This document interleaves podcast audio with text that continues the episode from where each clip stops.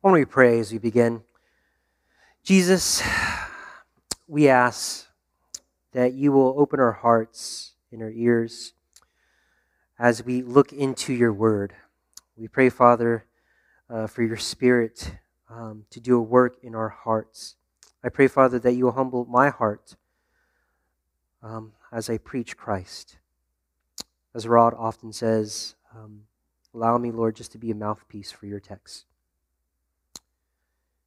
In Jesus' name, amen. Well, many moons ago, uh, when I was a senior in high school, we took a high school senior trip to Europe. I was about 17 years old at the time. And so a small group of us went to France and Spain. And while in France, in Paris in particular, we visited the world famous museum, the Louvre. Uh, and if you've been to Louvre before, uh, what's one of the famous paintings that comes to mind in the Louvre? Anyone's been to the Louvre? No? Mona Lisa. All right, yes. Um, I wasn't much into art, especially back then, uh, but I was fairly interested in seeing the famous Mona Lisa. Uh, family, friends and family were insistent that it's the one thing I had to see at the museum. And so I wanted to see what all the excitement was about for the Mona Lisa. So I remember waiting really behind the crowds, and we were all pushing uh, toward this painting, right? We we're all excited. And so as I began to get closer, uh, my, my, my excitement started to dwindle because I finally saw this painting in the flesh. And I was so unimpressed. And I'm, my apologies to those who love art because the one thing that that was memorable was this painting was really tiny. It was like 31 inches tall and 21 inches wide. And so um, I was like, wow, that's it. And so, mind you, this was at the beginning of the internet era and Google, so I never really researched the painting itself. But my reaction was, that's it.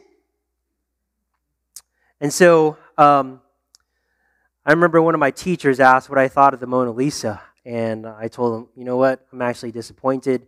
Um, I'm ready to go eat some McDonald's and Pizza now. So um, that's all I did in Paris, by the way. But anyways, it was um, it was quite disappointment for me uh, because I thought I'd be amazed by something so spectacular, but also it shows my immaturity at the time. Uh, but in the end, again, I left pretty dissatisfied. I took a few looks at this magnificent and historic portrait, and I just left. I just walked away. Well, if you've been with Gateway uh, during this series on Colossians, it's no secret that Paul is sort of painting this portrait of Jesus Christ. In other words, Paul is writing to his audience all that Jesus has done, is doing, or will do, which we call indicatives, simply what Christ has done. Now, Dennis and the other preachers can correct me, but in Colossians 1 alone, I counted around 28 indicatives. And so, just to give us a taste of what I'm referring to here, just listen to the indicatives in chapter 1 alone. I just posted a, a few. In verse 5, it says, We have a hope laid up for you in heaven. In chapter 1, verse 14, it says, We have redemption and forgiveness through his blood, or through Jesus. In verses 19 through 26, it summarizes that we are reconciled because of Jesus' blood and sacrifice. And so all of this is really a good and beautiful portrait of Jesus. But have you ever asked yourself, why is Paul spending so much time painting this portrait of King Jesus before we get to the imperatives? To get to the practical stuff. There's a reason why he spends precious words on what Jesus has done. Well, it's been said the church in Colossae was probably being influenced in many different ways. And Paul is pretty explicit about this. Let me read Colossians 2:8 once again. It says, "See to it that no one takes you captive by philosophy and empty deceit, according to human tradition, according to the elemental spirits of the world, and not according to Christ." Essentially, Paul is saying there will be, if it hasn't already, things that will captivate your hearts now. Paul is warning the Colossian church that the world would try to captivate the church and present a compelling reason or reasons to follow their beliefs and convictions. And so Paul is saying, look to Jesus and let him captivate your heart more and more. And so he desires that this portrait of the gospel sinks deep into their hearts and minds because he wants them to see Jesus as beautiful, the image of the invisible God, as it says back in chapter 1. And so Paul continues to paint this complete portrait of Jesus in our text today. However, maybe we're here today, and just like my 17 year old self, when I viewed the Mona Lisa, we're unimpressed with Paul's portrait of Jesus. Maybe we come today knowing grace, but never really experiencing grace. And his grace is just an abstract picture to us. Or maybe for some of us, you're here and you're just going through the motions of life without much hope. You're living, but you don't feel alive. And you desire transformation. Whatever your situation is, I encourage you to look at Jesus once again. I want us to see really Paul's picture of Jesus, the Savior who could, who could only bring true transformation by his grace. And so that's our theme this morning. That's our aim. To be alive in Christ, we must be transformed by his grace. Let me say that again. To be alive in Christ, we must be transformed by his grace. If it's your, if it's your desire to be alive and transformed, we must, we must look to Jesus again and again. And so this morning we'll see three things, three takeaways to be captivated by Jesus. Paul tells us to be rooted in Christ. Second, he tells us to be secured in Christ. And third, he tells us to be transformed by Christ. All that to say, let's go to our first point where Paul encourages us to be rooted in Christ. From the start, Paul picks up where he's left off from chapter 1 and into chapter 2 and following. And really, this is a continuation from chapter 1, verse 15. Paul is saying, just as you receive Christ, continue to live in him. The word walk is translated as live. And so, in other words, we are to continue to walk with Jesus and in Jesus, living with really a daily recognition and dependence on Him. Well, how do we do this? What's the Sunday school answer? Read your Bible and pray every day. But it's not that easy, right? I think we can all agree to that. Paul, and so Paul mixes his metaphors here, which he often does. It says that we are to be rooted and built up, which, to put it plainly, means to reflect or to believe de- deeply in Jesus' character his nature, his promises, and to hold fast onto the things that Scripture and the apostles have taught the church in Colossae. And one of the ways to hold fast to Jesus really is to remember and to reflect on his saving grace. When's the last time you've done that? When's the last time you've reflected and remembered um, God saving you? You know, one of my favorite times um, really as a pastor is during membership interviews. Um, during interviews, we get to hear people's testimonies. And so we've had people in our living room and we had them over for hours. And they're just telling us really their journey on how Jesus found them. And sometimes, um, you know, as we hear this testimony, we, we're just in tears because we're just hearing how stories, uh, story after story, and how people found Jesus and just their just really God's providence in so, so many amazing things on their journey. And so I encourage you to reflect and to remember on his saving grace. You know, this October it'll be 5 years since we moved from the Bay Area to Vienna. And my family and I remember the exact date when we moved. We moved on October 15th, 2018. And it was that day uh, we said goodbye to family and friends. We sold almost everything we, ha- we owned, took 11, suitcase, 11 suitcases with us, in addition to Thea's precious dishes, uh, all the way to Vienna. Um, so it's hard to believe it, it's been five years, but it feels really like yesterday. I mention this because every October 15th, our little family celebrates uh, the moment we move to Vienna. And so we usually um, go to like a semi uh, fancy dinner, um, like McDonald's or something, and uh, we and we eat gelato uh, as well. Uh, but every year during that time, it allows us to express the things that we're thankful for. Um, and obviously, one of those things that we're thankful for is you guys as well. Um, but we're thankful for God carrying us through many trying seasons of ministry and many personal trials. But through it all, um, we have seen God's grace. And so, really, it gives us a, a posture as we reflect, it gives us a posture of thankfulness. I say this because Paul alludes to this, especially when he mentions thankfulness at the end of verse 7 of chapter 2. Let me read it again. It says, Rooted and built up in him and established in faith, just as you were taught. Listen, he says this abounding in thanksgiving. The NASB translation says this overflowing with gratitude. You see, a posture of gratitude allows us to see God's grace more than anything. One commentary says this in reference to our text gratitude is a hallmark of genuine faith precisely because the heart of the gospel is God's grace. It continues, says the opposite of grace is merit. We are given something because we deserve it, like a payment for a job. But grace, by its nature, is not deserved. And he says this listen, the wonder of Jesus is that everything he does for us and gives us, gives to us, is an outpouring of his grace. And so Paul essentially wants us to see the wonder of Jesus through a posture of gratitude. I want us to understand that today we're not here by accident.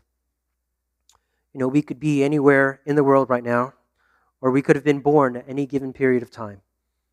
I mean, have you ever wondered why you weren't born 900 years ago in the mountains of Timbuktu? You know, being here today, sitting in these chairs or these pews, is an outpouring of grace. It's common grace, and for those who are saved, it's special grace. And this outpouring of grace is what should motivate us, motivate our love for Jesus, and to be deeply rooted in Him. And so Paul is saying, have a posture of thankfulness as you have received Jesus and are walking with Him. There, there's a reason why Paul is saying this, because being deeply rooted in Jesus, it really prepares you for the storms of life. And the Apostle Paul knows better than anybody that storms will come, which takes us to our next point. We are secured in Christ. Paul gives us this great reminder that no matter what happens, we are secured in Christ. The storms that Paul alludes to here is quite clear. He refers to it starting with verse 8. It says this See to it that no one takes you captive by philosophy and empty deceit, according to human tradition, according to the elemental spirits of the world, and not according to Christ. What Paul's talking about here is the errors being taught in the church at the time. You see, storms will come by the way of by, by way of false teaching. Now, let me mention it briefly. Paul doesn't say they they were following false teaching, but they were simply being warned of false teaching that was going on during that day. In fact, they were committed Christians, firm in the faith. Paul alludes to that in verse 5. He talks about their firmness of their faith in Christ. But despite the fact that Christians at the church at the time were committed to, to the truth, when Paul wrote his letter to them, they still needed to be alert about the error that was being proclaimed in their region and beyond, sometimes in the name of Christianity itself. And what was being taught then were Uh, I think you guys mentioned this Gnostic like heresies, um, heresies that diminished Christ to an angel whose body was only apparent but not real. And so these false teachings did not exalt Christ in any way. And so the Apostle Paul really, what he's doing, he's affirming here that Christ, Christ is both, as the late R.C. Sproul would say, truly God and truly man. Paul knew that these false teachings would eventually lead to countless issues and countless problems within the church, right? False teaching usually leads to division, it usually leads to isolation, it usually leads to um, relational strife, you name it. And it usually relate, um, um, it usually connects to lots of pain as well. I mean, we've seen it firsthand in Vienna. Right? People come in um, hurt and wounded by false teaching, and so they're hurt. And so a lot of the a lot of the times they come and they just they just want to rest at the church because they they've been so downcast. They've been so um, I would say jaded by uh, false teaching out there or, and around the world. And so when they come into our church, they, they always say this, it just feels like a breath of fresh air.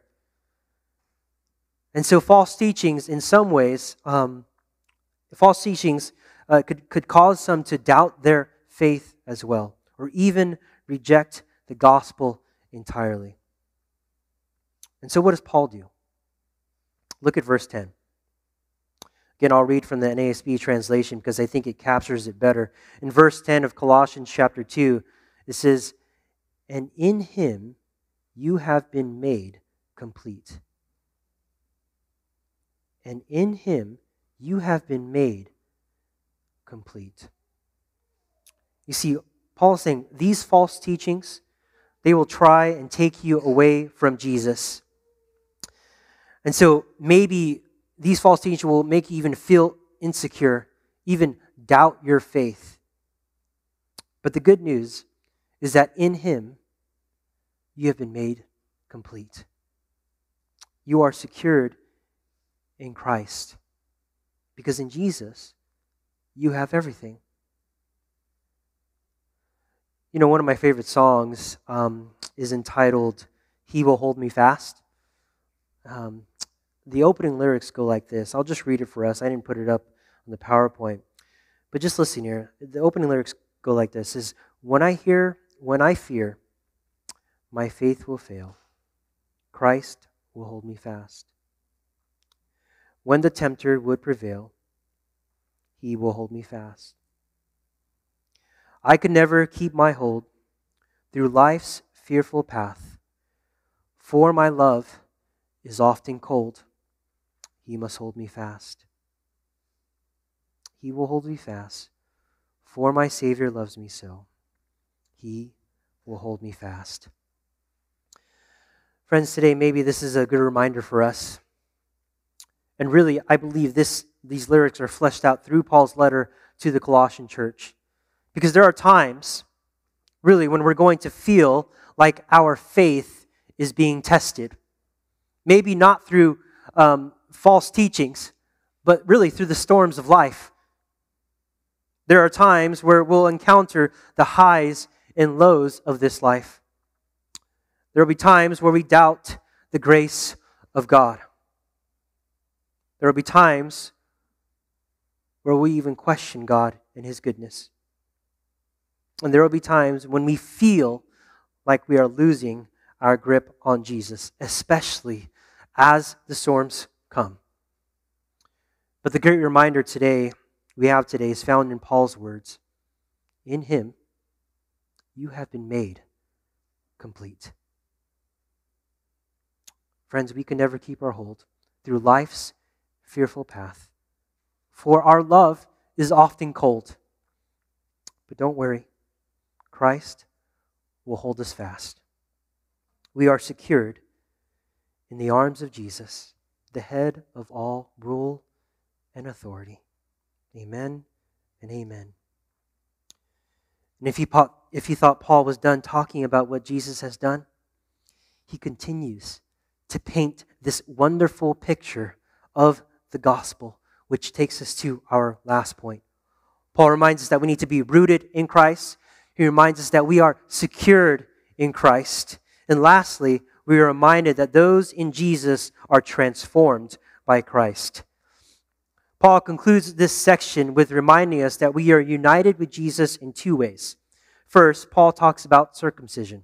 Now, why on earth would Paul talk about circumcision? Um, trust me, I was asking myself this for a while. Uh, but I believe this all connects to the false teaching that was going on during that time in the church. It may seem, or in the region, it may seem like the false teachers during that time were urging the Gentile Christians to be circumcised and conform to Jewish laws. It talks about this in verse 16. And so commentaries point out that the false teachers were stressing, were stressing the obedience to the Old Testament, where it talks about this in Genesis 17 and throughout the Old Testament in more detail, and how circumcision uh, was a sign of obedience and evidence of trust in God's promises. But in the New Testament, physical circumcision was no longer necessary. And it's, it's a similar controversy in the book of Galatians as well that Paul addressed. And so, Paul, he wanted to be clear that physical circumcision was unnecessary for Gentile Christians. It wasn't needed. In fact, circumcision was never the primary concern for God's people in the Old Testament. It was always a matter of the heart. Moses indicates this in Deuteronomy chapter 10. I'll just read it for you. It says, Now, and now, Israel, what does the Lord your God require of you? But to fear the Lord your God, to walk in all his ways, to love him, to serve the Lord your God with all your heart and with all your soul, and to keep the commandments and statutes of the Lord, which I'm commanding you today for your good. Behold, to the Lord your God belong heaven and the heaven of heavens, and the earth with, with all that is in it. Yet the Lord set his heart in love on your fathers, and chose your off, their offspring after them, you above all peoples, as you are this day. And in verse 16, this is where it talks about now, Moses says, Circumcise, therefore, the foreskin of your heart, and be no longer st- stubborn.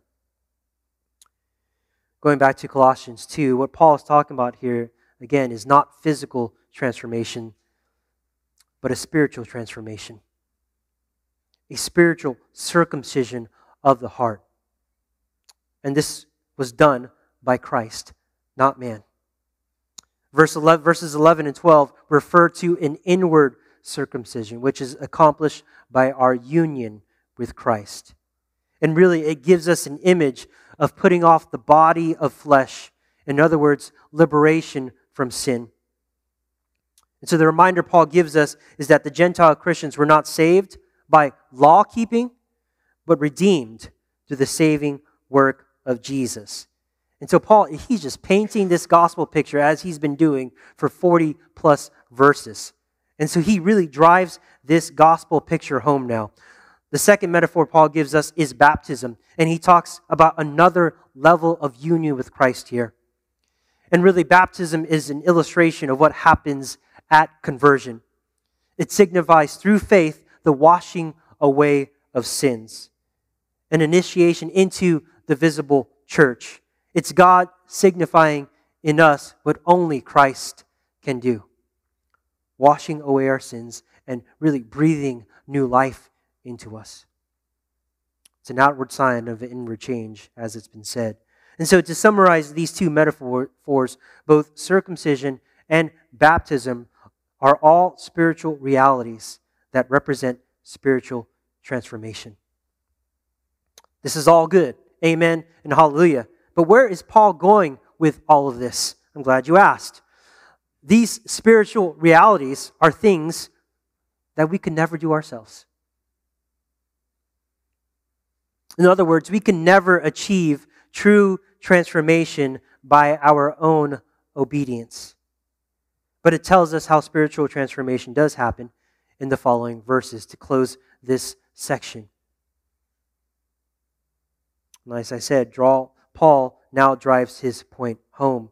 Let me read for us just the last verses here, concluding verses, verses 13 through 15. And you, who were dead in your trespasses and the uncircumcision of your flesh, God made alive together with him, having forgiven us all our trespasses by canceling the record of debt that stood against us with its legal demands. This he set aside, nailing it to the cross. He disarmed the rulers and authorities and put them to open shame by, tri- by triumphing over them in him. You know, at the time, uh, Colossae was, was under Greco Roman rule. And so there, there were, as one commentary put it, Roman subjects in Caesar's world. And so during this time, the Colossian church lived under what historians labeled uh, the Pax Romana, which in Latin means Roman peace. It was a period of over 200 years where the Roman Empire experienced relative peace and stability. And so the emperors that ruled included Augustus, uh, Tiberius, who ruled during Jesus' life and death, Claudius, and Nero. Uh, and so this era was, really was considered the golden age of the Roman Empire. And the Latin word pax or pax has been, was seen everywhere back then. They were, they were seen in temple walls, city gates, official government documents, and so forth. And so it was painting really an image that there was peace amongst the empire and the people. In fact, the ancient coin during the, that period shows two clasped hands around a Greek staff, which reflected uh, peace and harmony. You see, but peace in the empire came at much cost. Many died during this time as well. There was exploitation and corruption on multiple levels. But those in the empire, empire felt seemingly safe and secure. The people were at peace, but they lived in much fear. And so ultimately, the, the Romans achieved their peace through military might. In fact, it was this very empire that disarmed Jesus, that stripped him naked, that shamed him, and celebrated what they thought was their triumph over him. I say all this because Paul is writing something quite compelling here. Although the Colossian church lived in Caesar's world, Paul, again, again and again, is reminding them that they, are Christ's followers in Christ's world. And so Paul then takes the Pax Romana and turns it inside out. He shows us how the gospel transforms the hearts to a greater peace in Jesus. And how it actually and how, and how it's actually Jesus who disarmed the rulers and authorities, not by military might, but by giving his own life. You see, Jesus achieved peace through public execution of himself. Friends, true transformation and peace for the Christian comes through the cross of Christ. And so Paul reaffirms to the Colossians again and again by pointing to the portrait of grace, reminding the church that they were once spiritually dead, but Christ, through his death and resurrection, breathed eternal life into us so that we can enjoy him forever. Well, where does this leave us? I'll close here. In some ways, um, this text um, has been speaking to me um, the past couple of weeks as I've been studying it. You know, I meet with a pastor in Vienna about twice a month for accountability. Uh, he's a seasoned pastor. We call him a, pastor to pastors, um, similar to how I see Rod. Um, well, before I left, we met, and I was telling him um, all the things that I, I was going to do in terms of you know devotions and prayer. I told him I was going to wake up every morning around 6 and 7 a.m. I was going to read my Bible. I was going to read some good books. And I was just really intent on, on these spiritual disciplines because I just wanted to rest on vacation. Um, and so he says to me, Look, you know, all, all this is good. Like, disciplines are good. This, disciplines are good for everybody, it's good for the Christian life. But he says this to me. He says, Look, just remember, just make sure that you see Jesus. And he says, you know, we could go through all the spiritual rhythms, but never really be close to Jesus. And he texts me, he says, look, stay close to Jesus while you're away. Because it's easy while you're on vacation just to get a little bit more relaxed. And so, as I was reading this text, I was reminded of just how beautiful Jesus is. Well, the Prince of Preachers himself, Charles Spurgeon, in one of his sermons, paints this beautiful picture of Jesus, which I'll close with. Be, I, I, think I have it up there as a, as, a, as a quote. It's from one of his sermons entitled A Faithful Friend. Christ loved you before all worlds, long before the day star cast its light upon the darkness, before any angel had stirred the unexplored heavens, before anything in creation had emerged from nothingness. God, our God, had set his heart upon all his children. Since then, has he ever faltered?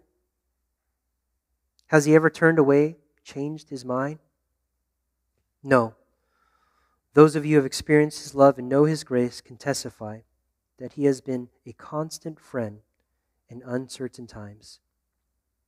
And finally, he captured you with his grace. He humbled you. He made you repentant. He brought you to his feet, and he forgave you all your sins.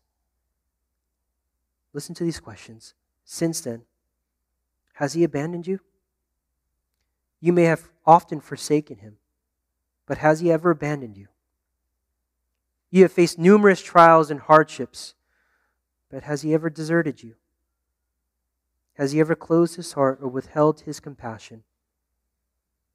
No, children of God. It is your solemn duty to declare no and bear witness to his faithfulness. Are you bearing witness to his faithfulness? How do you view Jesus today? Friends, we could either look at Jesus and walk away unimpressed, or we could stare deeply into his grace. The beauty and love of Christ is that he doesn't just let you walk away, he just melts your heart over and over again. We just have to learn to appreciate the portrait of Christ. Let's pray. Father God, thank you for your word. Thank you for your servant, the Apostle Paul, who wrote this really in a time of a lot of tribulation. Um, we're thankful for this portrait of Jesus. And so, Lord, even with um, summer here and a lot of us feel relaxed, and maybe some of us are on vacation mode. Um, we pray, Father, that we um, stay closer to you, that we're able to see you every day. And Father, even times when we don't see you, as we're reminded today, that you will hold us fast. And so we pray, Father, that you will capture our hearts again and again every single day and that we not only see you as useful, but we see you as beautiful. Be with us now. In Jesus' name, amen. Amen.